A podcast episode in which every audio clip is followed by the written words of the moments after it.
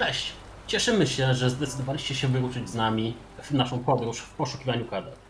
Nazywam się Krzysiek, a ze mną przy mikrofonie siedzi Artur Cześć. i Konrad. Cześć. W dzisiejszym odcinku chcieliśmy omówić fabularną część kampanii Dziedzictwo Danwich. Od razu e, musimy zastrzec, że w naszym omówieniu będą pojawiać się spoilery.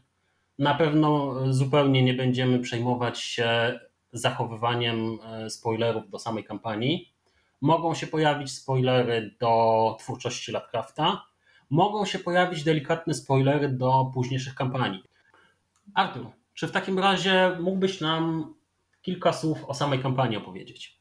E, mam bardzo duży sentyment na pewno do tej kampanii. E, czemu? No bo to był taki pierwszy porządny cykl, który wyszedł. Wcześniej wspominaliśmy, że ta podstawka to jednak jest takie duże demo i po tym jak zaczęliśmy rozgrywać poszczególne scenariusze w dziedzictwie Danwich, to było troszeczkę czuć, że one są takie pełniejsze. Zarówno ta warstwa fabularna jest taka bardziej kompletna, jeśli chodzi o wybory między scenariuszami, to było ich na pewno więcej. Ja w sumie odniosłem wrażenie, że Danwich jest bardzo blisko podstawki, jeśli chodzi o samą filozofię designu. Znaczy ja ci mówię o odczuciach, jakie miałem zaraz, jak się pojawił ten cykl. Okay. Teraz z perspektywy 4-5 kolejnych, no tak, to jest cykl najbliżej podstawki, też dlatego między innymi jest polecany, tak, żeby nie być wrzuconym od razu na głęboką wodę, tylko sobie gdzieś tam stopniowo te, to doświadczenie, tak, dozować i, i zwiększać poziom trudności i skomplikowania ta, kolejnych cykli.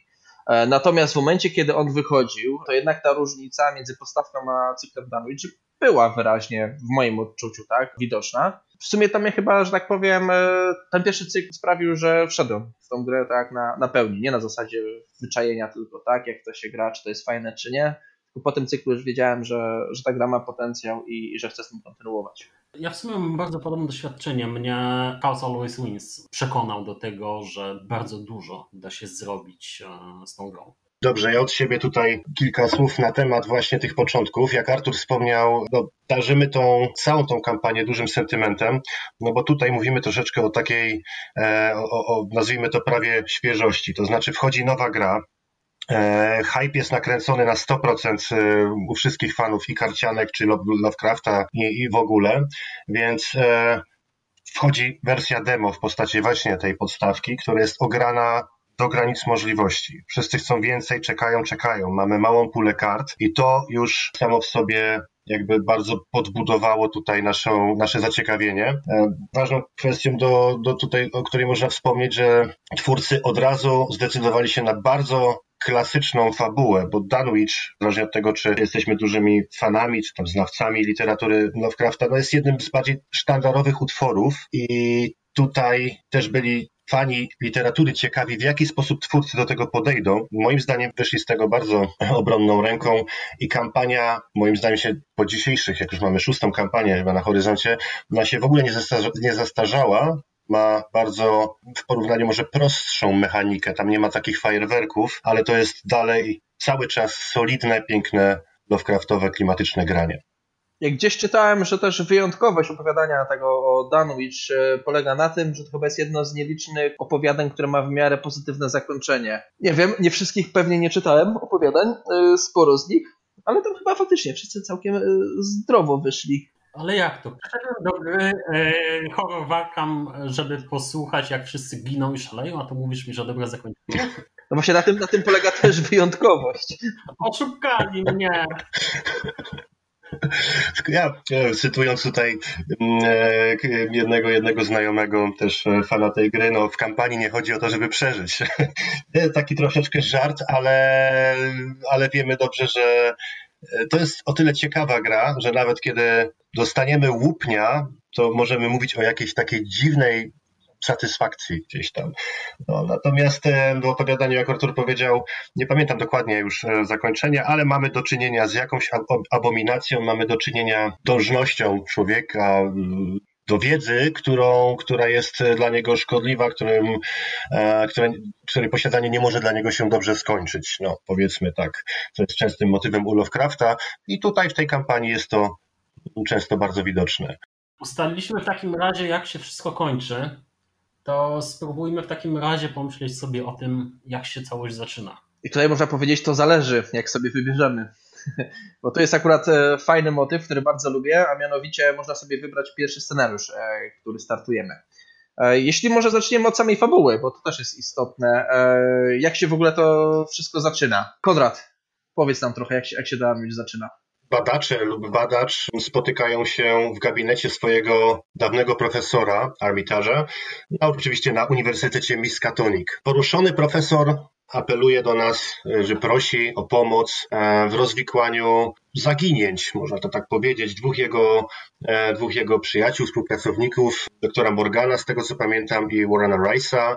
E, I tutaj już mamy wybór. Jeden z nich był, z tego co pamiętam, e, językoznawcą. Nie pamiętam już dokładnie ich tam tytułów. W każdym razie my jako badacze już mamy teraz możliwość, możemy podjąć decyzję, czy chcemy na uniwersytecie, na kampusie zająć się szukaniem jednego z tych, jednej z tych postaci, czy może chcemy udać się do kasyna, do jaskini hazardu, poczuć jakby bardziej to tchnienie i september lat dwudziestych i zająć się poszukiwaniami e, drugiego z przyjaciół doktora Armitarza. Jak zawsze zaczynaliście? W moim przypadku e, kasyno zawsze jako pierwsze? jako pierwszy o. scenariusz, ale, ale technicznie rzecz biorąc scenariusz 1A to uniwersytet, więc Artur może powiesz nam co się dzieje, jeśli zdecydujemy się najpierw na uniwersytet trafić. No trafiamy na uniwersytet e, i to jest tak fajnie rozpoczęte, bo lądujemy na dziedzińcu, mamy troszeczkę takie otwarty można powiedzieć świat, gdzie pójdziemy zależy od nas. Nie mamy takiego wskazania, tak, w którą stronę się e, udać.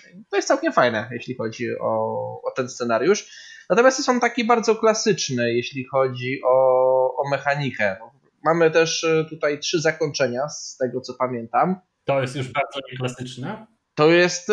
Nie, aczkolwiek trzy zakończenia chyba mało kiedy e, się zdarzają. Bo nie mówię, nie liczę zakończenia typu przegrałeś, no bo to mogło być czwarte, tak? Właśnie do tego zmierzam, że kiedy zaczynamy grę zaraz po podstawce, to scenariusz, w którym e, mówią ci, tu możesz e, to zrobić, albo zrobić to, albo zrobić jeszcze trzecią rzecz. I z sugestią, że każda rzecz, każde zakończenie co innego spowoduje, to to jest już duża odmiana po tym, co mieliśmy w podstawce. Zdecydowanie, bo tam są trzy pozytywne zakończenia i, i to też, e, mimo że już trochę czasu minęło, odkąd ostatni raz grałem ten e, scenariusz, e, dalej gdzieś tam jest takim czymś wyjątkowym raczej. To są trzy zakończenia, ale co warto powiedzieć, jakieś uczucie zbliżającej się zagłady pozostaje, ponieważ chociaż uda nam się osiągnąć pozytywny rezultat jednego zakończenia, to drugie też o sobie da znać. No tutaj nie wiem, kosztem, coś kosztem czegoś, uratujemy profesora, no nie wiadomo, co się stanie ze studentami, przykład. Znaczy, fabularnie faktycznie jest coś takiego, że chciałoby się zrobić wszystko, a de facto no, można zrobić jedno. I to też jest takie troszeczkę wewnętrzne, nie wiem, rozdarcie, tak? W którą stronę pójdziemy. Czy bardziej jednak skupimy się na walce, czy jednak będziemy się trzymać pierwotnie założonego planu i poszukamy profesora, a może jednak zaczniemy studenciaków ratować, tak? Więc to też jest kwestia taki fajny wybór. Zdecydowanie biorąc pod uwagę, że to był jeden z dwóch scenariuszy, który pojawił się zaraz po tym, co mieliśmy w podstawce, tak, bo to on się pojawił w Deluxe e, do Danwich. E, naprawdę to było coś fajnego, tak? Coś, czego jeszcze nie było i troszeczkę też pokazywało no, możliwości tej gry. I przy okazji to jest też scenariusz, który definiuje tą kampanię pod względem mechanicznym. Tutaj pierwszy raz e, już mamy styczność z kartą spotkań, ze zasłoną która jest chyba tą kartą, którą wszyscy pamiętamy z Danwich. Tak, to jest ta karta. Ikona chyba. I karta ikona i, i fakt, że jeszcze e, kiedy mieliśmy tylko, tylko Danwich, no nie mieliśmy wtedy sposobu na tą kartę. Oczywiście tutaj można by wybiec do kolejnych cykli, że dzisiaj no, doświadczenie nam pomogłoby w tym, żeby sobie poradzić z tą kartą, ale rzeczywiście gęsia skórka, skórka się pojawia na samą myśl tamtych rozgrywek, kiedy się widziało tą charakterystyczną grafikę. To jeszcze tak szybko wspominamy, że to jest karta charakterystyczna. Co ona właściwie robi? Po pierwsze ma mroczną falę, po drugie, kiedy ją odsłaniamy, kładziemy ją w naszym obszarze zagrożenia, jeśli nie mamy już jej u siebie. Na razie nie brzmi e, źle. Natomiast w momencie, kiedy przewinie się nasza talia badaczy, dostajemy 10 obrażeń i odrzucamy. 10 obrażeń tak naprawdę w tym momencie mało który badacz jest w stanie przeżyć bez jakiegoś specjalnego przygotowania pod to, więc de facto to jest taki zegarek, który ci się pojawia nad głową. cyk, cyk, cyk, cyk, bum. I dodatkowo mechanicznie jeszcze to było troszeczkę wplecione w Dunwich, ponieważ wiele innych kart spotkań jako efekty swoje negatywne też miało na zasadzie odrzuć karty z wierzchu swojej talii, więc one poniekąd też przyspieszały ten czas, tak, tempo, zanim tobie się talia skończy i jednak te zasłoną zdanie odpalone. Tak, no to jest, to jest taki motyw przewodni większości scenariuszy w tym cyklu, że karty spotkań przewijają talię badacza. E, sama w sobie zasłoną byłoby spoko właśnie, gdyby nie szereg jeszcze innych e, efektów, które się pojawiają na innych kartach, które też sobie każą te karty odrzucać, więc e, nawet jeżeli w podstawce taka sytuacja, że mam przewinąć swoją talię, tak, było, było czymś rzadkim, tak Danwich no, było dość popularne i, i często spotykane.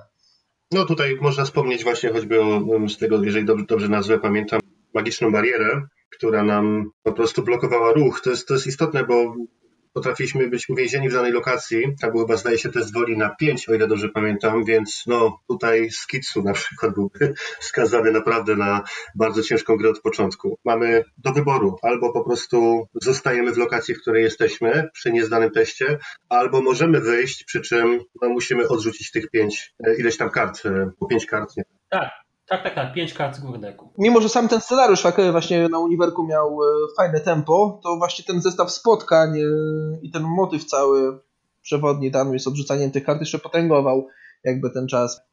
E, mi osobiście bardzo się podobała taka, taka mechanika. E, to też był pierwszy raz, kiedy widzieliśmy, jak niektóre rzeczy będą rozwiązywane, czyli poszukiwanie naszego woźnego, prawda? Bo to też był, jest, jest e, motyw, w którym my musimy prze, przekopywać się tak naprawdę przez ten nasz encounter deck, przez, przez talię spotkań, żeby tego woźnego znaleźć. To jest kluczowe do tego, żeby pchnąć ten scenariusz. To jest taka fajna, fajny myk, że tak powiem, właśnie w tym scenariuszu bardzo fajnie zrealizowany, który też się dobrze skaluje. Tak, właśnie to, to jest ciekawe, że w Danwich mieliśmy już ten mechanizm skalowania się z liczbą graczy, bo jeśli gramy y, solo, to ta umiejętność y, z aktu pozwala nam zrzucić 10 kart zamiast 5 normalnie. Dokładnie. I to wcale nie było takie oczywiste, bo parę latach Pato zapomniał o tym, że tak to można zrobić. Tak, właśnie o to chodzi. Ciekawe jest to, że w późniejszych scenariuszach, e, piję tutaj zwłaszcza do świeżo zakończonych pożeraczy snów, twórcy zapomnieli o tym, że można w ten sposób skalować. Mhm. Ale dobrze, myślę, że... Czas na kasyno. Tak, czas na kasyno. Tak jak mówiłem, moja pierwsza arkamowa miłość. Czy to jest klimat po prostu? Chodzisz, e, masz, grasz nareszcie w karty jako gry losowe masz, tak? Gra w grze, e, pijesz drinki, gadasz z gośćmi, idziesz do barmana. Mm. Grasz blackjacka, kośćmi rzucasz i tak dalej. Pamiętam sam ten początek, kiedy stoimy przed tym kasynem e, i scenariusz nam mówi raz w trakcie gry możecie zmienić sobie żeton, zapamiętaj, że oszukałeś. Czekaj, to gra mi mówi, że mogę oszukiwać w tej grze? A później rozstawiasz jeszcze pierwszego oprycha, który, który w tym momencie ma cechę powściągliwy i już widzę, że tu się za mną będzie włóczył taki koleś, ale, ale póki co tylko włóczy, nic nie robi. To nie taki oprych, bo to był kierownik kasyna. Sprawdzał, czy w obuwiu, obuwiu sportowym nie wchodzimy. Słuchajcie, no, jakiś czas temu ktoś na grupie mm, zrobił e, ankietę ulubionych scenariuszy i ja sobie tak wszystko prze, przeleciałem w głowie e, no i, i właściwie powiedziałem tak, no kasyno zawsze wygrywa.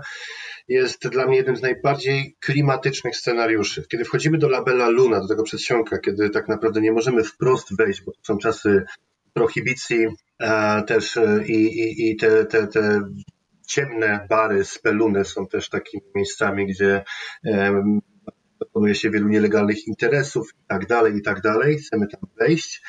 E, i, i czuć po prostu w tym scenariuszu um, to brzmienie tego jazzu, tego swingu, tego, tej zawiesiny dymu papierosowego nawet, który tam, e, tam się mógł unosić, ten, ten brzęk kieliszków. Jest bardzo e, charakterystyczny i obrazowy scenariusz. No i oczywiście jak e, ta świetna cecha mechaniczna, czyli że ci wrogowie, potencjalni wrogowie są powściągliwi. Tak naprawdę wchodzimy i czujemy, że jesteśmy obserwowani, ale nikt nas jeszcze nie atakuje to bardzo potęguje miodność tego scenariusza. No ale pamiętam też e, pierwszy raz, jak ten scenariusz zagrałem, zaskoczyło mnie to, w jaki, w jaki sposób ten scenariusz eskaluje. Bo zakładałem, że ok, wchodzimy do kasyna z oprychami i później będziemy się z oprychami bić. Natomiast nie spodziewałem się, że, ten zegar, że to jeszcze bardziej przyspieszy, że nagle pojawią się jakieś e, dziwne stwory, przed którymi też trzeba będzie uciekać. I samo to, że, że jakby jedne potwory tutaj pokonują drugie potwory, to też było coś do tej pory niewyobrażalnego. Tak, jakby były trzy frakcje troszeczkę w tym scenariuszu. My, bandziory, no i tam już y, potwory same. Takie klasyczne.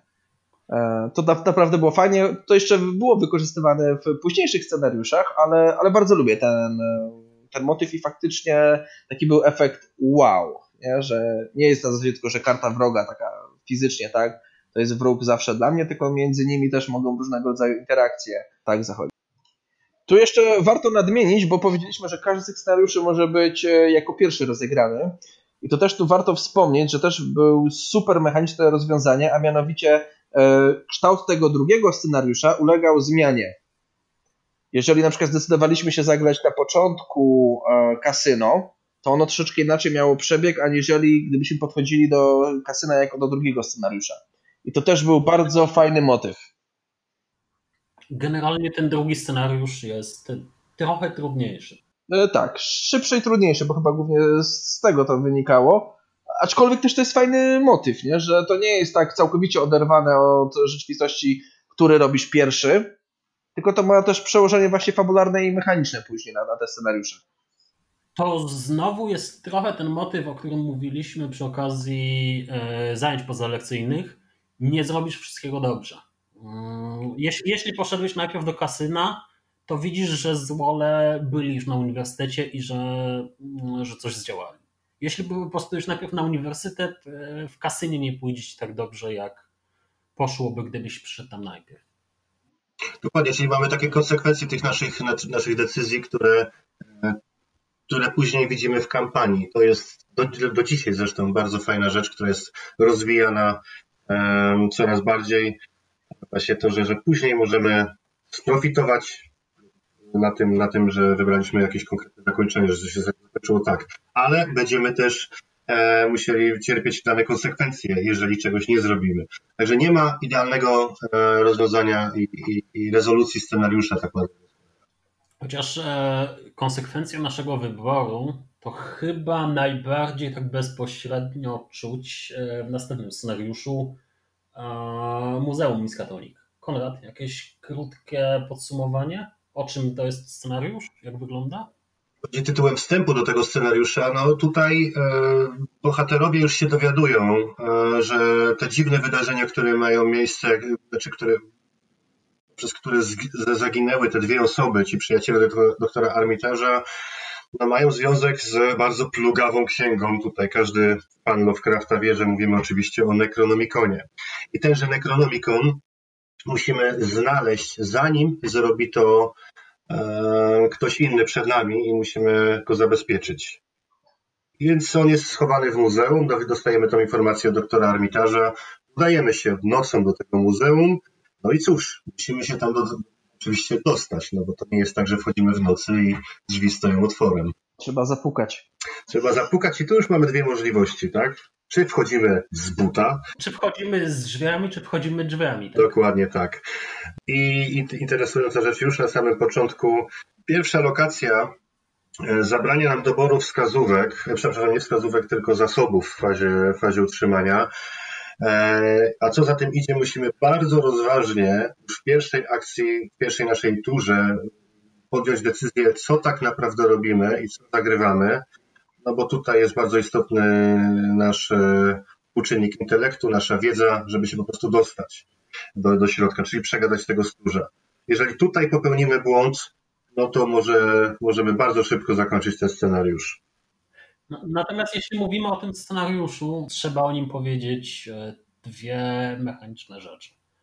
Po pierwsze, w całym scenariuszu mamy do czynienia tylko i wyłącznie z jednym wrogiem.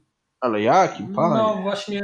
Nieśmiertelnym Ale w tym rzecz, że nie bardzo chcesz go zabijać zwykle. Bo mm, zanim nie pojawiło się powrót do dziedzictwa Dunwich, to tak naprawdę unikanie go było dużo lepszym rozwiązaniem niż e, walka z nim. Znaczy to, to zależy, bo faktycznie mechanicznie ten scenariusz ja bym podzielił na, na dwa aspekty. Pierwszy to jest szybkie badanie, bo jednak to jest scenariusz troszeczkę nastawiony na badanie. E, jest jego dużo, jest sporo lokalizacji, sporo wskazówek trzeba zgarnąć, żeby pchnąć e, do przodu całą fabułę. Mm, ale z drugiej też strony właśnie jest ten upierdliwy wróg. Niby jeden, ale on prędzej czy później wyjdzie.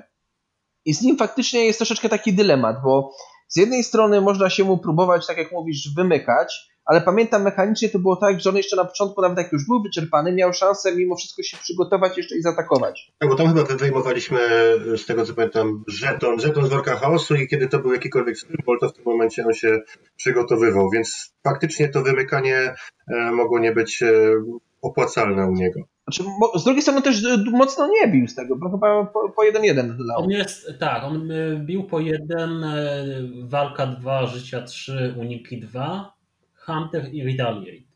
Ale wracał mocniejszy. To Dokładnie. trzeba powiedzieć, że znikał w jakiejś pustce. Mm, no i, i, kiedy go już raz ubiliśmy, to wiedzieliśmy, że on się pojawi. E, no to za każdym razem było już, było już z nim ciężej, prawda? Dlatego właśnie mówię o, o tych e, unikach, bo tak naprawdę nawet jeśli raz na 3-4 rundy za podniósł się i kogoś zaatakował, to nadal było mniej szkodliwe niż w momencie, kiedy, kiedy byśmy go próbowali tutaj e, załatwiać i on by się pojawiał większy, silniejszy, groźniejszy. Ja pamiętam też lubiłem go przytankować, bo nawet to wymykanie ono nie było takie no zawsze skuteczne przez tą jego mechanikę, ale słabo w sumie on bił, jak na tego typu e, wroga, więc czasami nawet jeżeli jeden badacz się poświęcił i dostawał te baty, a pozostali byli w stanie na tyle szybko badać, żeby to miało sens, to scenariusz był do zrobienia. Schody się zaczynały faktycznie solo, moim zdaniem. Tutaj jeszcze taka rzecz, dlatego że jest jeden wróg. Ja pamiętam, że jeżeli ktoś grał rasowo zrobionym Guardianem, mam na myśli to, że ten Guardian rzeczywiście był stworzony, tak zbudowany pod, pod walkę, to generalnie cały scenariusz e, po prostu można było iść spać się wynudził, dokładnie. No i teraz tak patrzę z perspektywy też, też czasu, że w zasadzie na solo, jak Artur zaczął temat, ja to widzę w opcji mm, kogoś z bardzo wysokim wymyk wymykaniem i świetnym badaniem. Tak na pierwszy rzut, y, co przychodzi do głowy na pewno nie konfrontować się z tym łowcą, tylko po prostu bardzo efekt, efektownie, efektywnie, przepraszam, badać, badać te lokacje i w miarę możliwości mu się wymykać. Moim zdaniem scenariusz mimo wszystko trochę do zapomnienia. Ja go lubię, ja mam duży sentyment właśnie taki mechaniczny do niego. Jak możesz o nim chcieć zapomnieć? To był pierwszy scenariusz w Danwich, e, który taki naprawdę był rozczarowujący. Znaczy ja pamiętam, jest program Guardianami i faktycznie na początku to była nuda, bo jak grasz Guardianem, który nic nie bada, to e, siedzisz i czekasz, aż ten wróg się pojawi. On się pojawia i on na początku jest leszczem, więc szybko go znowu spychasz tak, na, do pustki.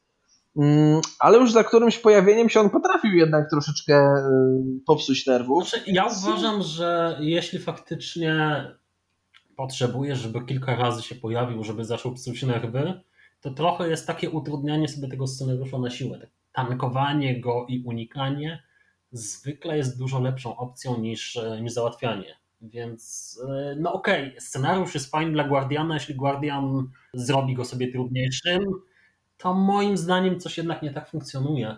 Ej, no coś trzeba robić przez półtorej godziny, nie? E, cóż, Krzysiek, jedna rzecz, no, ja, ja też się tutaj zgodzę z Arturem, e, nie, nie chodzi tylko o kwestię jakiegoś tam sentymentu do tego scenariusza, nie uważam, żeby on był e, nudny czy nieudany, bo tutaj jest pewien zabieg, e, który twórcy zrobili, który Mac zrobił, no, może mniej lub bardziej świadomie.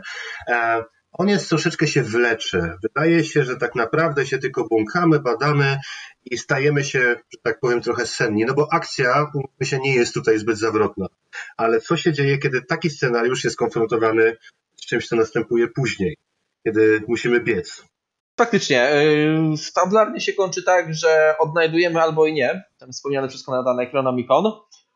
No i ona sprowadzi do wioski, gdzie się wszystko zaczęło, czy można tak to nazwać. Tylko po drodze mamy scenariusz e, Zapchaj dziurę, który mechanicznie jest świetny, fabularnie nie ma żadnego znaczenia. Czyli Essex County Express.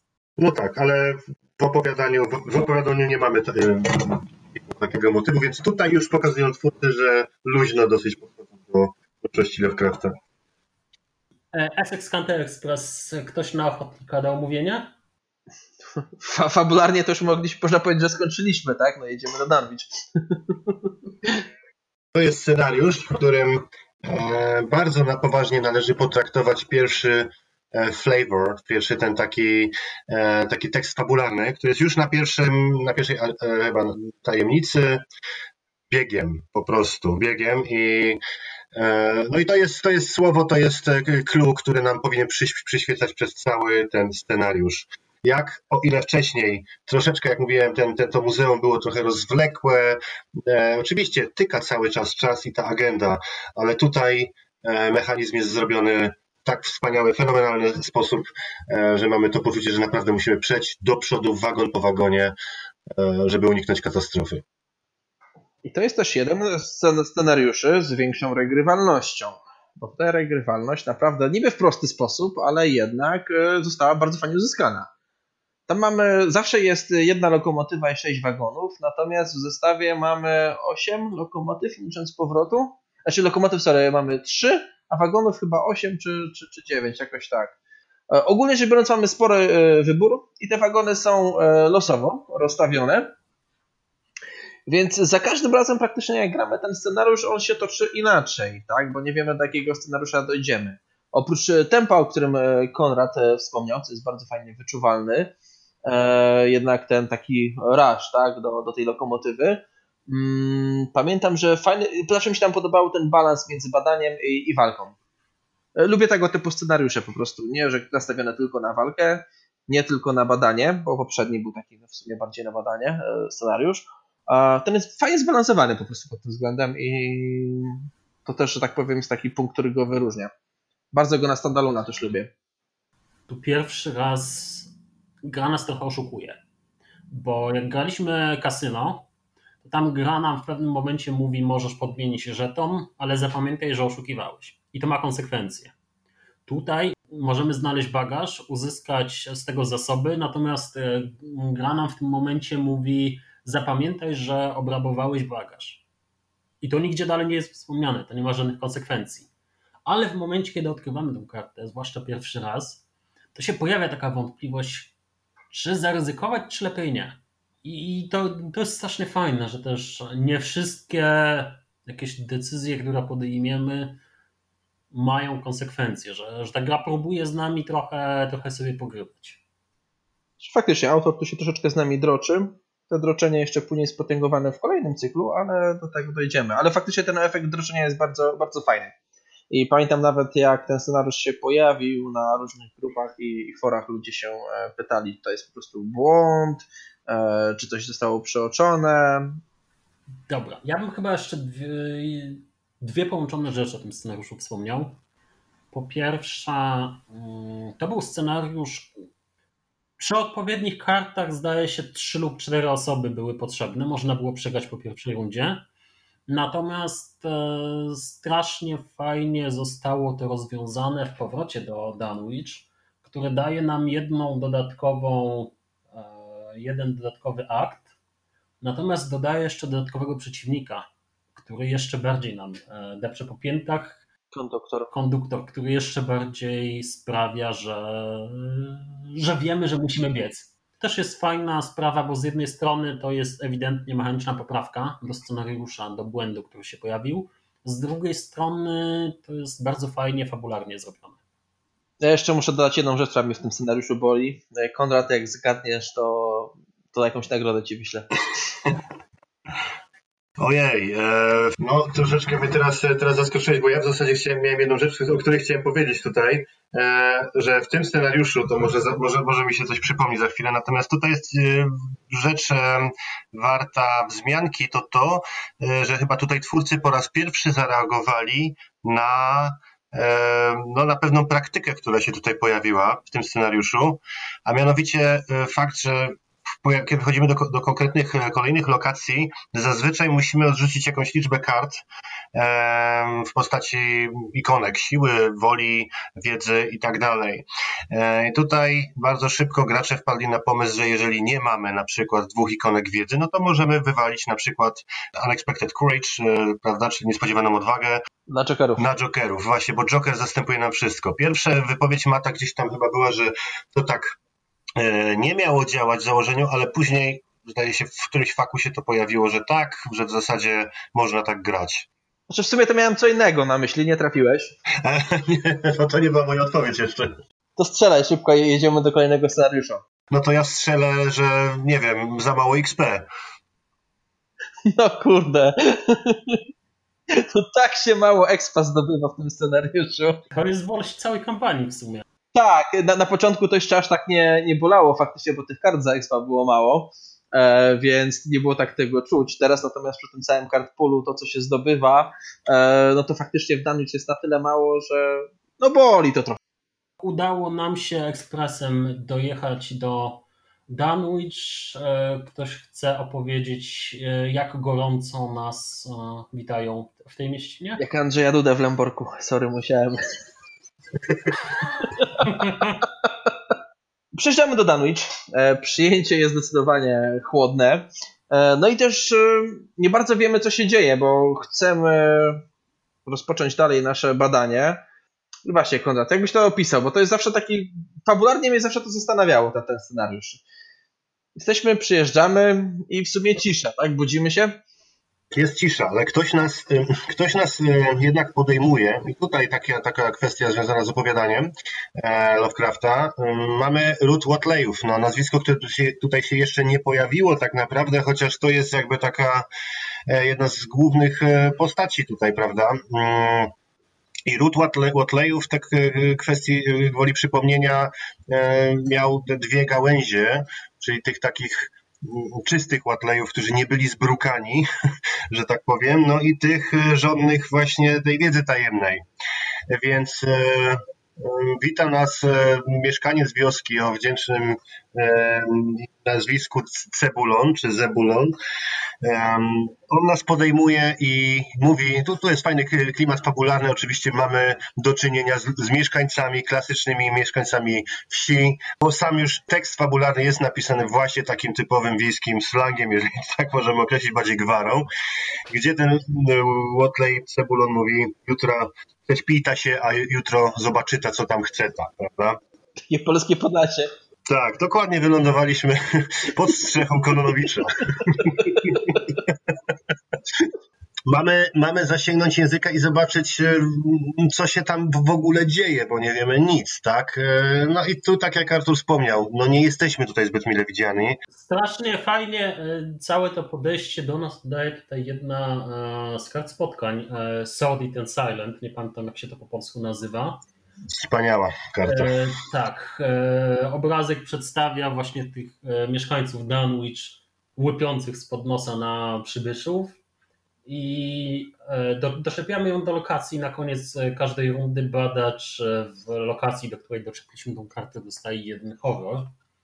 I, I karta zostaje, dopóki agenda, agenda nie postąpi. No i właśnie widać, jak ciepło chlebem i solą, można by rzec, witają nas mieszkańcy tej wioski. Zanim do, tutaj, zanim do samej mechaniki jeszcze przejdziemy, to, to, to właśnie gdzie, gdzie trafiamy? Karta, o której wspomniałeś, ma jeden z najbardziej klimatycznych e, w ogóle grafik i, i to ona sama w sobie świetnie już pokazuje, gdzie jesteśmy. Pada deszcz, możemy pod butami poczuć w zasadzie ten, ten, ten, rozmokłą glebę i ciszę, bo nikogo nie ma. Każdy się gdzieś, wszyscy się pochowali po swoich domach i co, co widzimy? Tylko szarugę, mgłę i zawodzący jazgot lelków. No i taki mamy komitet, takich mamy, taki mamy komitet powitalny i tak naprawdę szukamy, nie wiemy chyba do końca czego, prawda? Teoretycznie szukamy dalej tych profesorów, których nie odnaleźliśmy na, na początku. W zależności ilu nam się udało nie znaleźć. Ale no jednak jest ten motyw, że musimy wrócić do Danwich, bo mamy tam coś, yy, co- coś zostało nam do dokończenia. Tutaj, tutaj na- nawiązuje do opowiadania, nie? Oczywiście. W trakcie naszych poszukiwań klimatu jeszcze dodaje to, że zaczynają znikać ludzie, znikać nasi sprzymierzeńcy. A tutaj kole, kolejna e, karta, która bardzo dużo robi dla klimatu, czyli e, kidnapped. Porwany, Tak. uprowadzony, nie wiem jak to Porwanie będzie po polsku. Chyba tak. Gdzie faktycznie możemy stracić e, sprzymierzeńca, no, jeśli nam się test nie powiedzie. No, tutaj nie sposób nie wspomnieć, e, bo to, to, to jest karta, która bardzo potrafi zaboleć, ale chyba najbardziej sztandarowym przykładem, e, jak ta karta, ile może zła wyrządzić, no to jest oczywiście mm, przypadek, kiedy gralibyśmy naszym włóczęgom Aszkanem, który straciłby swojego najwierniejszego psa Duke'a. No to w tym momencie, na tym etapie można zaryzykować stwierdzenie, że ta kampania dla niego po prostu leży. Wtedy robimy table flipa, zrywamy wszelkie znajomości z naszą grupą i kończymy przygodę z Arkam. Dokładnie. A mechanicznie, co w tym lubicie? Mechanicznie to nie jest scenariusz jakiś e, super odkrywczy. Badamy lokację, po czym mamy zbadać lokację, w której znajduje się boss. Ale właśnie fajne jest to, co się tu przewijało przez to nasze omówienie, to znaczy, że te mechaniki, które się pojawiają, e, bardzo, bardzo są klimatyczne. Mamy tą kartę tych e, łypiących e, lokalsów, mamy tutaj właśnie tego porwanego, fajnie jakby takimi drobnymi smaczkami te mechaniczne punkty, które się pojawiają tutaj w, te, w tym scenariuszu przekładają się na ten budowany klimat. Fajnym też smaczkiem mechaniczno-fabularnym jest to, że w zależności od tego jak nam poszło kasyno, to za nami do Danlicz jeszcze mogą bandziory przyjechać. No i co się dzieje? No dobrze, bo to mogą ten gang Obanion, który nas ściga lub nie w zależności od rezolucji tego scenariusza, to jest tylko wisienka na torcie, no bo mamy deszcz, mamy mieszkańców, którzy naprawdę nie są ukontentowani, że nas widzą, jak w ogóle jakichkolwiek obcych. E, no i mam jeszcze kilku takich specyficznych wrogów tutaj. Wyjątkowo paskudnych. E, mam tu na myśli ten zestaw e, z podstawki, nie pamiętam jak się cały ten nazywa, tam gdzie mamy niespokojne dzieci nocy, które nas po prostu mogą z każdej lokacji wyrwać i przerzucić na, na lokalizację centralną. Mamy chyba z tego co pamiętam niewolników. Czyli od razu widzimy, że tam naprawdę się już e, coś paskudnego dzieje w tym miejscu. Co ty mówisz o potworach, o jakichś e, demonach czy bandytach? Lalki kozodoje tu są. No, dokładnie. Mówisz, mówisz krew na ołtarzu, myślisz porwanie, myślisz lalki. Bo tu się one pojawiły i chyba nienawiść do nich trwa po dziś dzień. A co sprawia, co jest w lelkach takiego, że takich bardzo nienawidzimy? Ja zgoczą. Znaczy lelek to jest tak, taki fajny potwór, bo to nie jest e, teoretycznie ktoś mocny, tylko to jest potwór, który nas osłabia. To znaczy on jest powściągliwy, e, więc i tak łatwo nie jest go zabić. Bardzo dużo akcji nam to zajmuje. E, I dodatkowo wszystkie nasze cechy, tak, statystyki obniża o jeden, co, co też boli, zwłaszcza, że jeżeli mamy kilka lelków e, u nas, a one potrafią się nagromadzić, no to jesteśmy praktycznie kalwinami wszyscy. To jest taki fajny design, gdzie jak dociągasz tego lelka pierwszy raz, ok, nie wchodzi w zwarcie, ok, nie atakuje, no dobra, to minus jeden dostanę do statystyki, to nie jest takie trudne. Później uwalisz jeden, drugi, trzeci test o, o to jeden i nagle zdajesz sobie sprawę, czemu, czemu te ptaki są tak nienawidzone. Później przyjdzie drugi i jeszcze, jeszcze robi podwórkę. No i on też działa na wszystkich w tej lokalizacji. Tu jest jeszcze jedna rzecz, którą mi się podoba. E, to już jest bardziej takie przy, przy zakończeniu tego scenariusza, a mianowicie to, że jak postępują sobie te tajemnice, to jest taka no, permanentna śmierć. Co prawda tutaj dotyczy naszych sojuszników, ale to też jest fajne i to też bardzo zmienia grę. E, kto przeżyje, e, kto nie. I też chyba zawsze jednak ktoś umiera. Nie wiem, czy mieliście tak, takie zakończenie kiedyś, że udało się wszystkich uratować. Z mojego doświadczenia zwykle, zwykle ktoś umiera, nie? I to też jest takie, kurczę, jednak, no, daje to trochę do myślenia i taki wydźwięk ma że kogoś chcieliśmy ratować i nam się nie udało i na praktycznie nam się zawsze nie będzie udawać. No i to już y, zaczynają się postępować jakieś zmiany w naszej, naszej psychice, co jest oczywiście bardzo idzie w linii prostej z całą twórczością Lovecrafta, czyli gdzie zaczyna nam po prostu um, ta zaczyna postępować ten, ten nieunikniony czasem obłęd, bo to też e, przy okazji już może do tego wrócimy na koniec, no te retrospekcje się pojawiają w zależności od tego, ile tych postaci zginie E, tutaj w tym scenariuszu, no to, to będziemy musieli do tego w pewnym aspekcie fabularnym jeszcze potem wrócić. E, jak Krzysiek wspomniał o tej karcie klimatycznej z tymi, z tymi miejscowymi, no to tutaj ja przypominam sobie, kiedy mieliśmy takie pierwsze spoilerki troszeczkę z tego scenariusza i zobaczyliśmy kartę, jej grafikę Pragnienie Śmierci, gdzie mamy te gałęzie, pełne tych lelków wpatrzonych w nas i tam z tego co pamiętam był chyba test na wolę 2, który podnosiliśmy w zależności chyba od ilości naszego przerażenia już, nie wiem czy dobrze pamiętam. No ta karta świetnie podkreśla grozę tego miejsca. No i też jest bardzo regrywalny, to ja lubię. Ja często gram na, w trybie właśnie standalone i ten scenariusz E, też ma praktycznie wszystko, z czego można spodziewać od scenariusza takiego dobrze zbalansowanego. Właśnie jest e, przede wszystkim regrywalność spora, bo te lokalizacje za każdym razem są inne. E, jest całkiem sporo walki. Mm, mamy właśnie sporo badania. Te karty spotkań też potrafią być wredne. Tak wszystkiego jest fajnie po trochu zbalansowane to. No ale expa dalej mało. Może bardzo kluczowa, kluczowa kwestia. No myślę, że możemy powiedzieć nie wiemy czego szukamy. No, powiedziałem na początku, wiemy oczywiście. Scenariusz jest pomyślany tak, że mamy lokację, którą musimy znaleźć, ale nawet jak ją znajdziemy, to nie znaczy, że wejdziemy, bo musimy mieć też klucz do tej lokacji.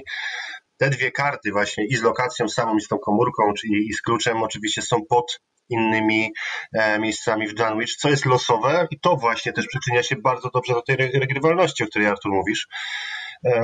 No, no i też ja... jest sześć lokalizacji zmiennych, a my losujemy zawsze pięć, licząc tej centralnej. Zgadza się, tak. Zawsze czegoś tam nie ma, nie wiemy czego nie będzie, nie będzie. I to też jest scenariusz, który nam przy. No tak zależy troszeczkę od szczęścia, bo ja pamiętam, że grałem i potrafiłem tak przyfarcić, że już właściwie w dwóch pierwszych lokacjach miałem kwestię sklarowaną. Tu jest klucz, tu jest pomieszczenie.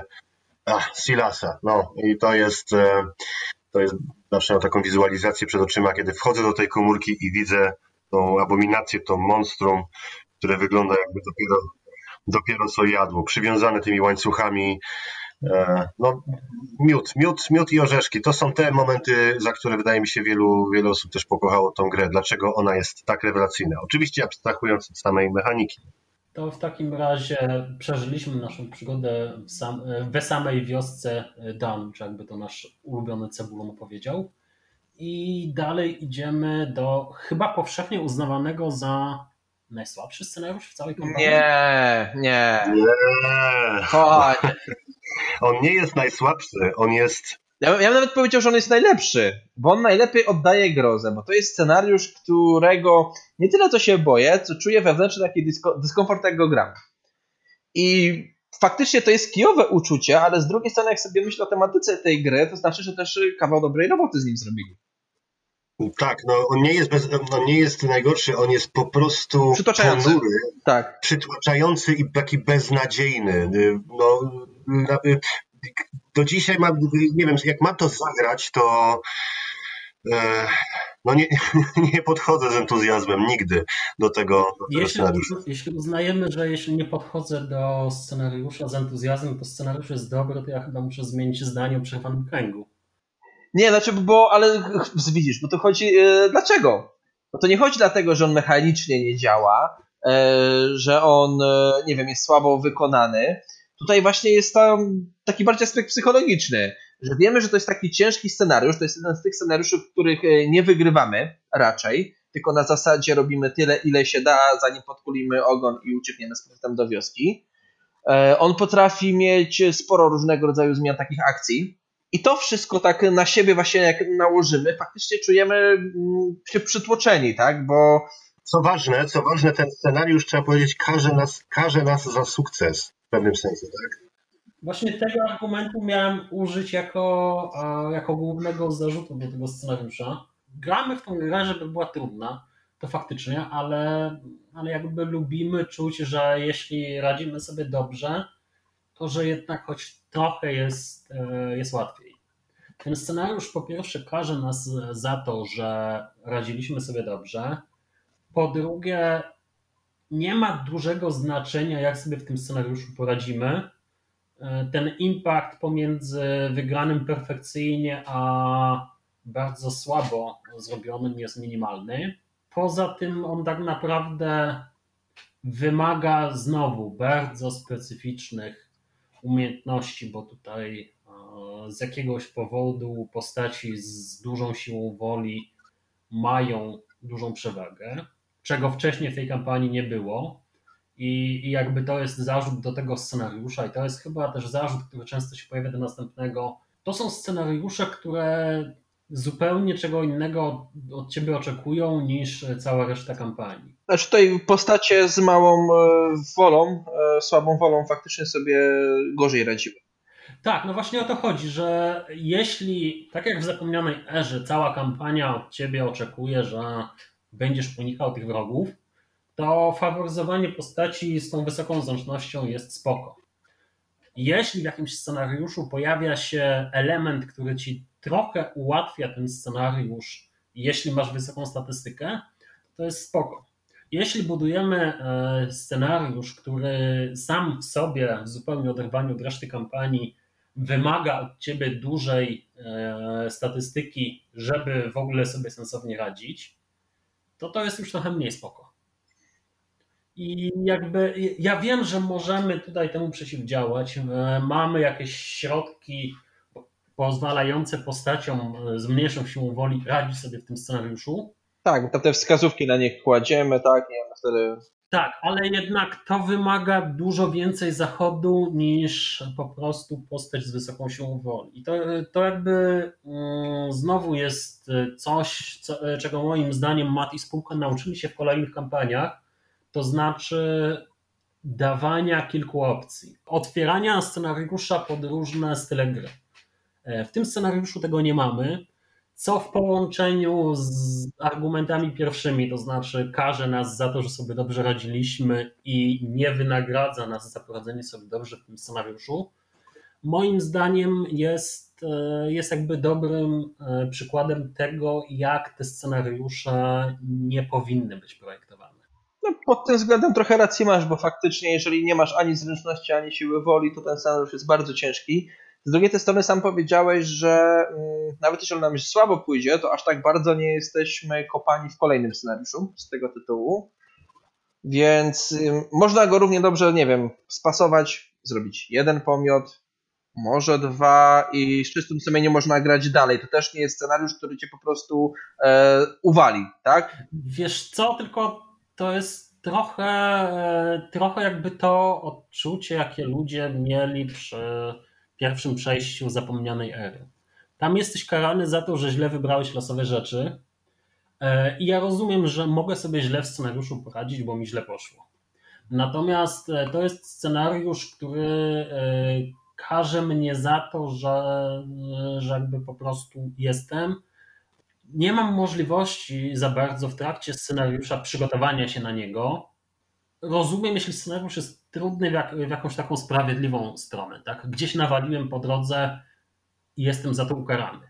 E, tu, jest, tu jesteśmy karani za to, że, że nie wiem, e, chciałem sobie zagrać finem, tak? I mam niską siłę woli. Nie mam możliwości w trakcie, w trakcie kampanii zbudowania tego fina, zbudowania, nie wiem, e, skicza. Będę wymieniał pewnie wszystkich łotów, bo mi nie przy... mam w tej chwili pustkę, nie przychodzi mi nikt inny z niską siłą woli do głowy, kogo mógłbym wspomnieć. E, jestem karany jakby za to, kim gram, nie za to, jak gram. Chciałem może powiem inaczej, bo mi się udało skicem ten scenariusz przejść, to może nie jest tak, że jesteś mm, kompletnie karany. E, trzeba faktycznie do niego przygotować wyjątkowo, bo że tak powiem, jeżeli grasz mistykiem, to robisz to, co robiłeś zawsze i ten scenariusz e, wygrywasz. Natomiast mm. jeżeli grasz klasą z niską siłą woli, ja bym pewnie osobiście, gdybym chciał go wygrać, szedł w pompki, szedł w zasoby i w ten sposób zdawać testy, nie? Wiesz co, tylko znowu mówisz, można się przygotować. Przygotowujesz się na jeden scenariusz e, z bardzo małym wpływem na później. Czy, czy ja wiem, czy jest scenariusz e, z małym wpływem? Zauważ, że powiedzieliśmy też, że ogólnie wola jest bardzo używana często, ten, ta cecha, tak, w tej całej kampanii. Tu chciałem coś właśnie powiedzieć taką rzecz, bo, bo to, to, to yy, pierwsza kwestia, że wola jest troszeczkę taką cechą, która bez względu na to, jak budujemy tego badacza, ona powinna być wysoka, dlatego że to jest główny współczynnik, e, poprzez który walczymy z e, taniem spotkań, więc jakby gra sama w sobie wymaga od nas i zakłada, że będziemy to wolę w jakikolwiek sposób e, próbowali rozwinąć. Oczywiście mistycy są tutaj faworyzowani, że tak to nazwę. Natomiast coś, co jeszcze bardzo nas przytłacza w tej kampanii, to no powiedzmy jest to, to że ciężko się przygotować już w trakcie kampanii do tego, co się stanie, Mm, poprzez mechanikę ruchu owych pomiotów, bo my nie wiemy, gdzie one się pojawią, jak się pojawią, a wskazówki, o których wspomnieliście, no trzeba kłaść na tych lokacjach, na których ten pomiot jest, więc trzeba go tak naprawdę zwabić. To wszystko kosztuje czas, to kosztuje akcję. E, trzeba go zwabić, trzeba użyć tych wskazówek nie działa to tak fajnie, jak e, typowe, typowe zakończenie, gdzie mamy dwa rozwiązania, jak na przykład w poprzednim scenariuszu, że albo bijemy, walczymy tego, walczymy się, walczymy z tym, potworem, z tym, z tym potworem, albo badamy tą lokalizację. Mamy albo, albo, czyli żadna, żadna klasa nie jest jakoś wybitnie fa faworyzowana. I wydaje mi się, że to też bardzo się przyczynia do tego, że ten scenariusz nie jest popularny. Nie jest zły, ale że jest taki przytłaczający, że mamy bardzo małą kontrolę nad tym, co, e, co się właściwie dzieje, niezależnie od tego, jak ten deck skonstruujemy.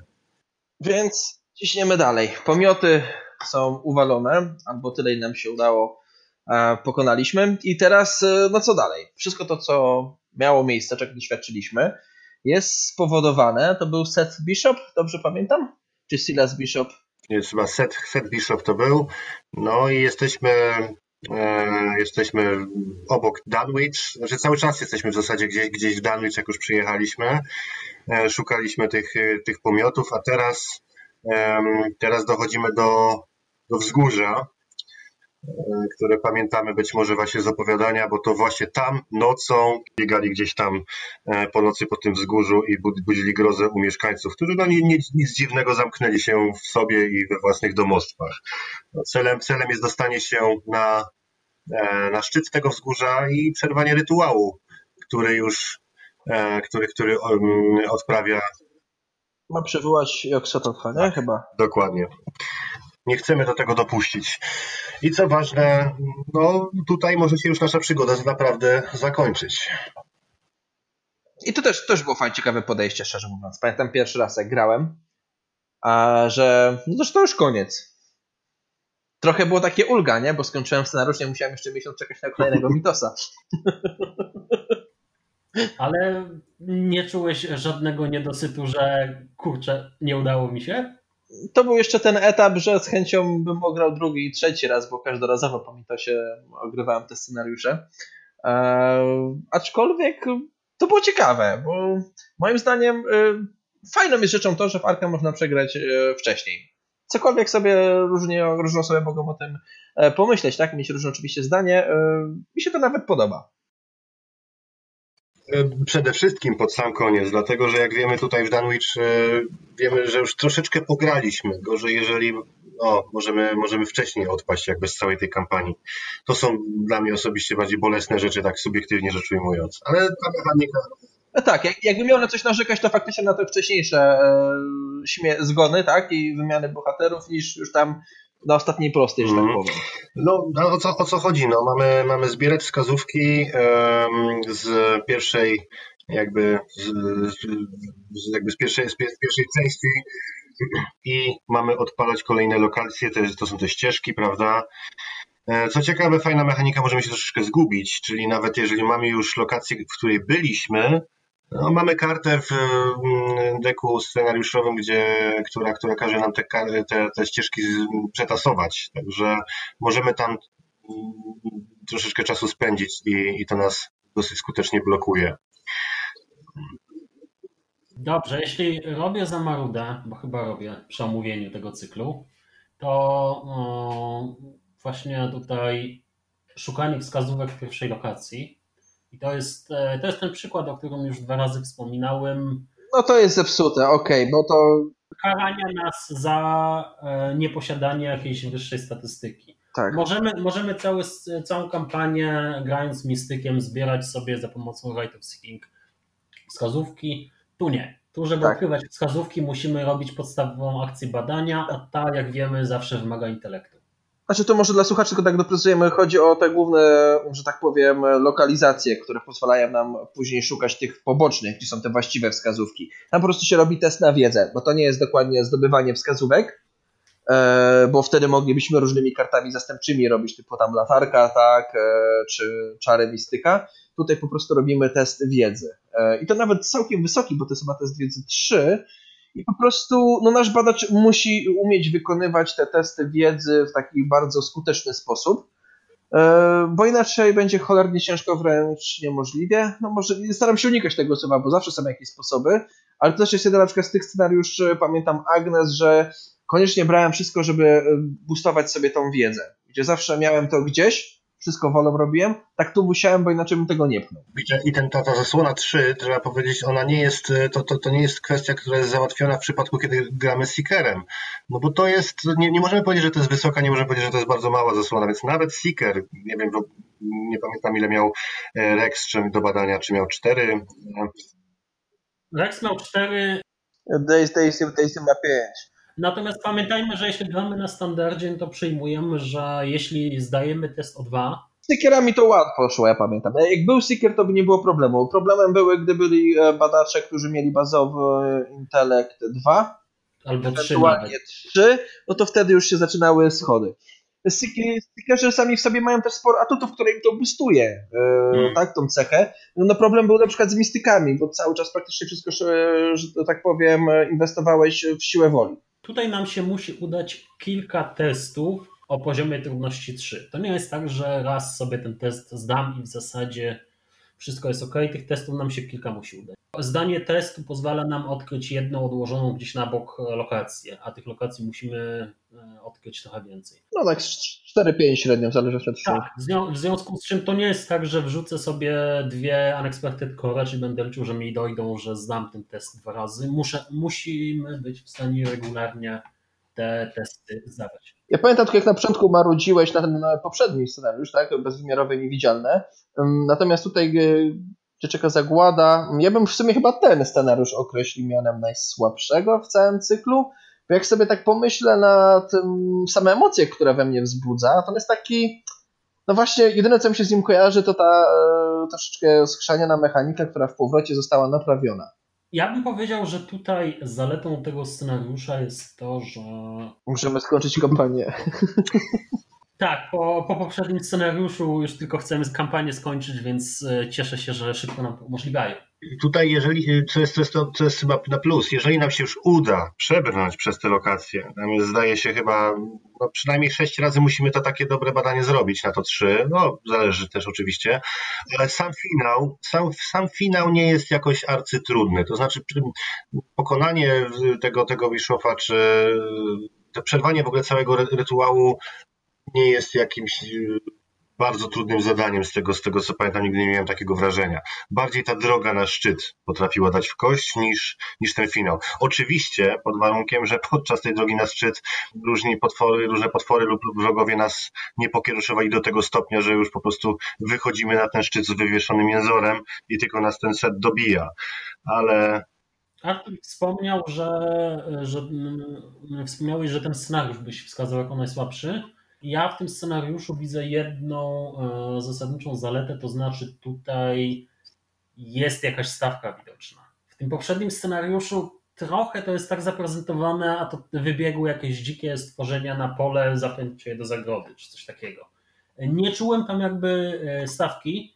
Trochę tamten scenariusz tak jest, jest przedstawiony jako jakaś taka poboczna historia, żeby w tej kampanii znalazł się. No, widzisz, a ja to widzę inaczej, bo ja widzę, że po raz pierwszy zobaczyliśmy tą manifestację potęgi Oksytowa e, w tym poprzednim scenariuszu, gdzie jego pomioty, tak, niewidzialne, tak, e, praktycznie rzecz biorąc nieśmiertelne, bo mogliśmy je zabić tylko e, za pomocą tej magicznej formuły, więc to moim zdaniem taka lepiej to budowało powagę niż na zasadzie, dobra, idziemy na sam szczyt, y, bo coś tam się dzieje, musimy to, to zatrzymać, nie? Znaczy, ta manifestacja potęgi Oksotota trochę nie wprost była wskazana już w Essex Country Express. Przecież cały ten stwór gdzieś na niebie, to jest trochę... To tam był chyba jakiś y, portal czy, czy, czy wir, który wsysał y, chyba wszystko, te, te, te wagony w Essex.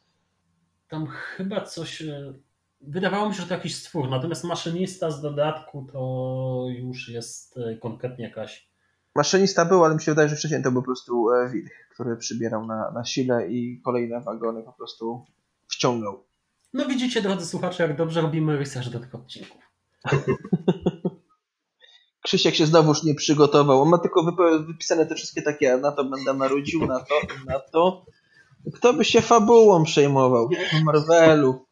Ale ja tu nie przychodzę po to, żeby zrobić e, jakiś dobry research, tylko powylewać swoje frustracje. Nie wiem, czego ty ode mnie oczekujesz. Dobrze. To znaczy, no, to, to nie jest super zły scenariusz. No, to nie jest w zasadzie, wiecie, jak ja mówię najgorszy, to, to znaczy takie 2 na 10, nie?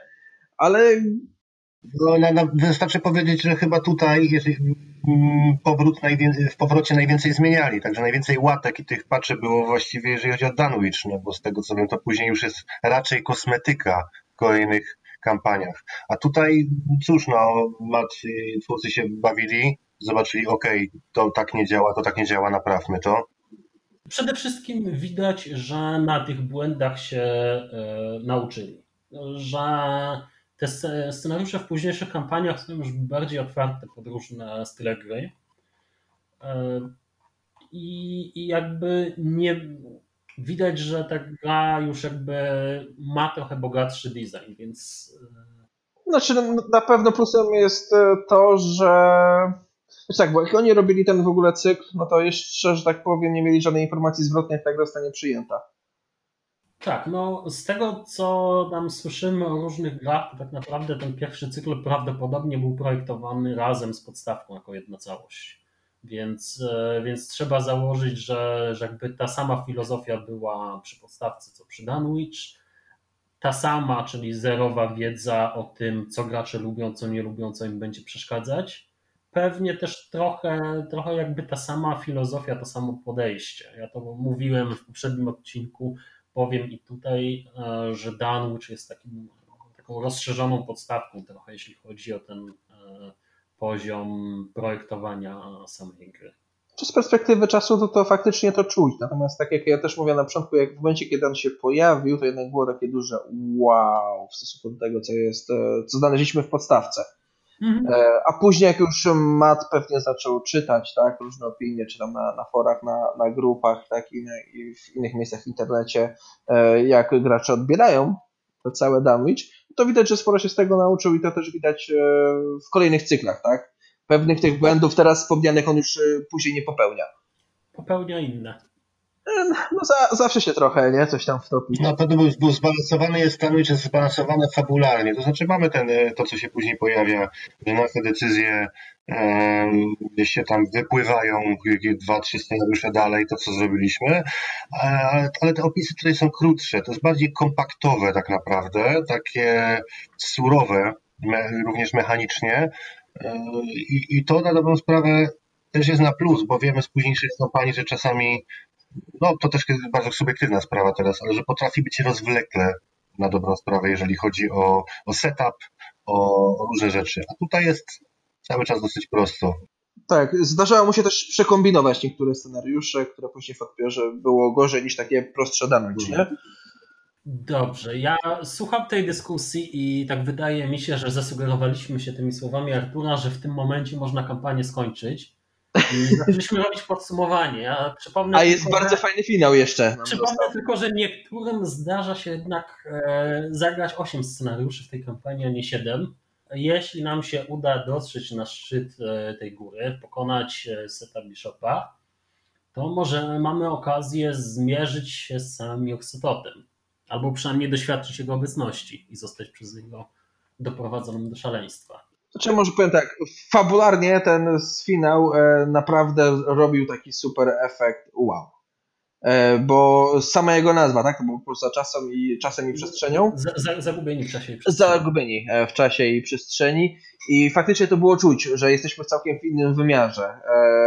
Same lokalizacje, które się pojawiają i znikają, ten most, o grafikach już nawet nie wspomnę, bo też bardzo fajne, e, budowały jednak uczucie, że już nie jesteśmy na ziemi. Ja tutaj powiem fabularnie znowu, jak, jesteśmy przy, przy, samej fabule, no to teraz ja przymarudzę odrobinę, Artur prawdopodobnie wie o co mi chodzi, no zazwyczaj o tym wspominam.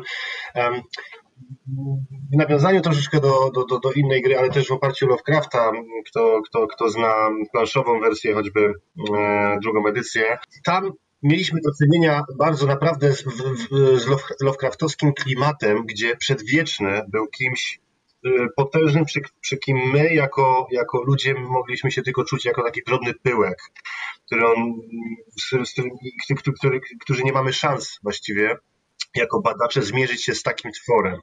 No i tutaj ja wiemy, że są możliwości walki z owym Joksototem, który jest kosmicznym tworem i, i nie pasuje mi absolutnie tutaj fabularnie aspekt napakowanego Guardiana, który przychodzi, pojawia się i strzela z shotguna do, takiego, do takiej istoty. To ja może trochę spróbuję to skomentować, bo wydaje mi się, że to jest no, błąd ze strony FFG, ale trochę błąd e, w jakby prezentacji tego, czym ta gra ma być. Bo jak myślimy o klimatach Lovecraftowskich, często, często tu się przywołuje, że w wersji RPG badacze zupełnie szans e, z Mytosem nie mają. Natomiast ja odnoszę wrażenie, że mm, Warkam karciany trochę bardziej jest pozycjonowany jako ta wersja mitów Lovecraftowskich, ale w takiej pulpowej wersji.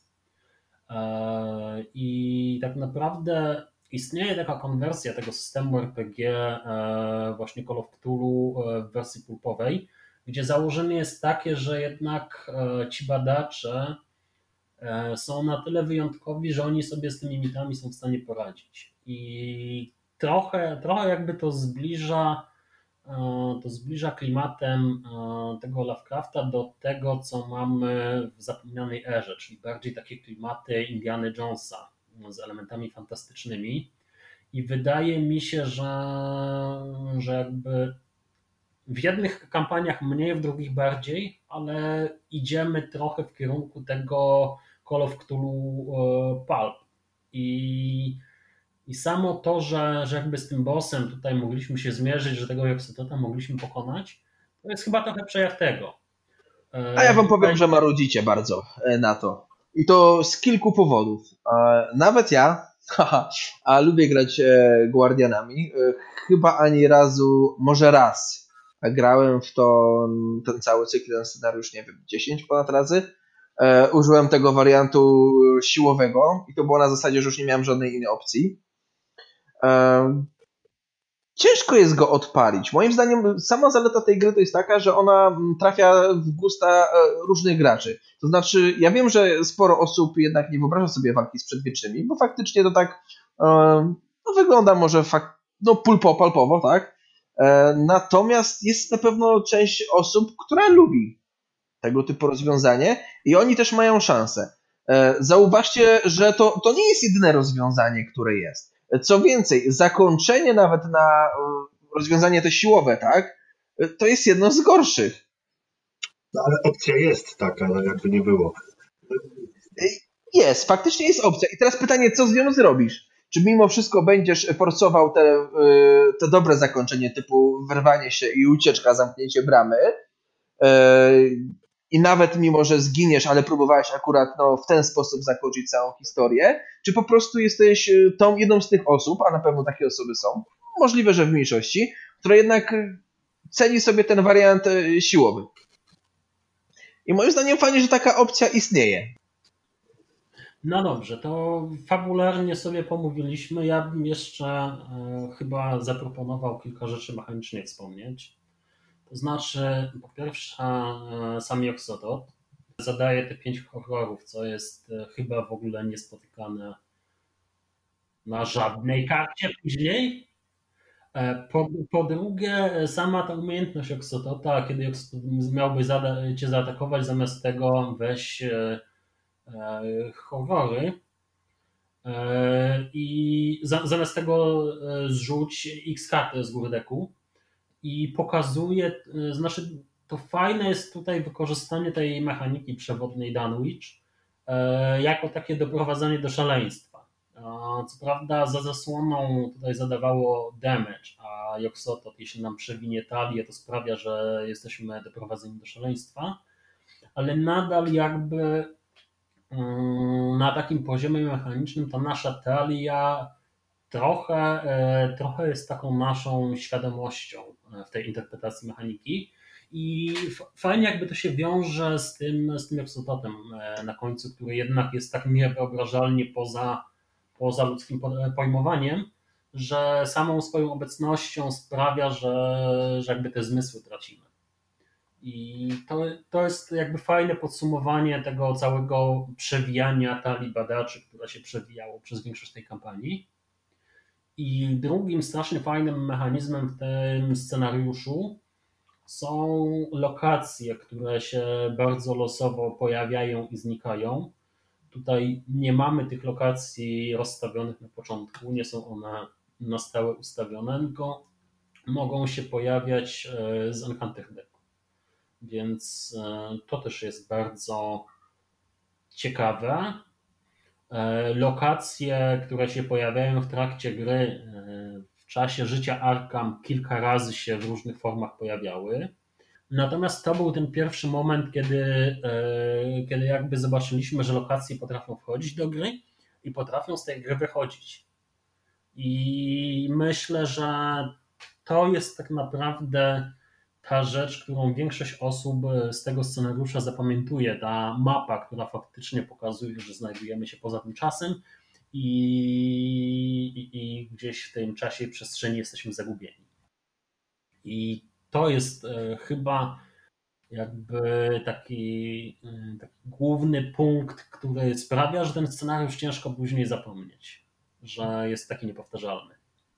Znaczy on jest fajnym finałem. Tam jest sporo takich rzeczy. On pasuje i fabularnie, i jest bardzo fajny mechanicznie. E, stanowi moim zdaniem dlatego też dobre zwieńczenie tej całej opowieści zawartej w tym cyklu tak się patrząc z perspektywy czasu na, na inne finały e, w pozostałych cyklach, to kurczę, ten Dunwich naprawdę jest e, solidny.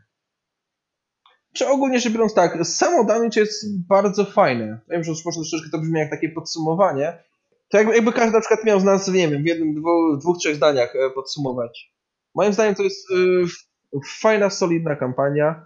E, rozwija e, wątki mechaniczne, tak, i też fabularnie pokazuje, jak w ogóle ta gra może się rozwijać. E, bo tak jak wiele razy powtarzane było, to co widzieliśmy w podstawce to było demo. Tutaj już mieliśmy taki przedsmak, albo w sumie pierwszy kęs tego, jak ta gra może wyglądać.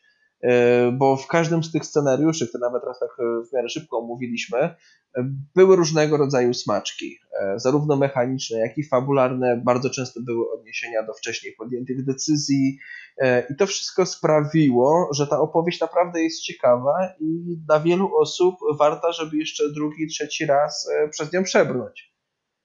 Były faktycznie potknięcia, tak jak też mówiliśmy, no to jednak był taki pierwszy pełen cykl mm, robiony mniej więcej w czasach tych samych co, co i podstawka, więc e, wtedy jeszcze autor nie mógł, że tak powiem, się e, odnieść do tego, co społeczność mówi, e, co lubi, co, co nie, co jednak działa tak, jak on sobie założył, a co jednak nie bardzo.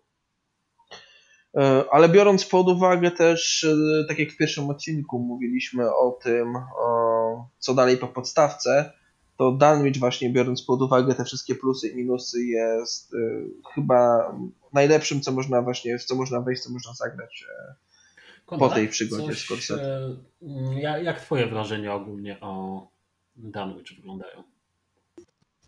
Pamiętam nasze pierwsze rozmowy. Jeszcze to był o, 3 lata temu, tak? W 2017. Z tego pamiętam, to chyba właśnie muzeum wyszło gdzieś koło lutego. E, jeżeli mnie pamięć, pamięć nie myli, rozmawialiśmy dużo z Arturem. E, no ciekawe, co powiemy na temat tej kampanii, kiedy już się pojawi kilka następnych. E, I teraz z perspektywy właśnie tego, że no, mamy przed drzwiami jakby tą szóstą kampanię, moim zdaniem Danwich pięknie, pięknie się zestarzał. Tak, to znaczy, ta kampania nie odstaje pomimo wielu zaawansowanych bardziej mechanik, które się później pojawiły. One nie sprawiają, że, e, że, ten, że cała ta kampania trąci myszką trochę, że jest już jakby taka bardziej archaiczna pod, pod różnymi względami. Oczywiście zrobimy jeszcze Będziemy dyskutować na temat samych kart, bo to jest inny temat, e, ale właśnie też karty, które się tutaj pojawiły w tej kampanii, e, też do dzisiaj błyszczą, no ale to jest inny temat. Bardzo lubię wracać e, do Dunwich. Dalej powodują te scenariusze, te scenariusze taką takie, takie swoiste podniecenie przed zagraniem ich, e, w jaki sposób to się rozwinie, czy ten deck będzie działał, czy nie będzie. I to też oczywiście biorąc pod uwagę, że używamy wielu nowych kart tutaj. lubię, lubię bardzo do niego, do niego wracać. Jest, jest, jest fantastyczny. I no tak, to tyle. No dobra, z mojej perspektywy będzie marudzenie. Ta kampania była, mm, była pierwsza. Mm, podczas omówienia tutaj trochę luk, e, trochę błędów e, w designie wskazaliśmy i nie zaryzykowałbym chyba teraz grania Dunwich bez powrotu. Z powrotami ta kampania jest naprawdę solidna. Fabularnie bardzo dużo scenariuszy to, to są mm, nadal bardzo silne e, punkty całej gry. Casino, e, Essex County Express, finał. Natomiast e, jest trochę scenariuszy, które mm, przy dzisiejszej wiedzy wydaje mi się, że wyglądałyby zupełnie inaczej, gdyby je Matt projektował. I trzeba się nastawić na to, że grając tą kampanię będą naprawdę fajne punkty, będą punkty, kiedy będzie trochę gorzej. Nadal tą kampanię polecam na początku, na, na początek, bo jest bardzo solidna, bo jest prosta, bo pokazuje, co z tą grą można zrobić. Natomiast z perspektywy czasu, ja bym powiedział, że się postarzała. Lifting z powrotu zrobił bardzo dużo dobrego. Okej, okay, to myślę, że wszystko Mm, powiedzieliśmy o tej kampanii. Może jeszcze tak na sam koniec krótkie. Na, najlepszy scenariusz, Artur. Krew na ołtarzu. Konrad? Kasyno zawsze wygrywa. E, kasyno zdecydowanie. Najsłabszy? Artur? Gdzie czeka zagłada? Konrad? Muzeum. Ja chyba powiem e, bezmiarowe i niewidzialne jednak. To tyle, jeśli chodzi o Dunwich ze strony fabularnej. Tyle, jeśli chodzi o Dunwich. E, dzięki, że byliście z nami. Cześć.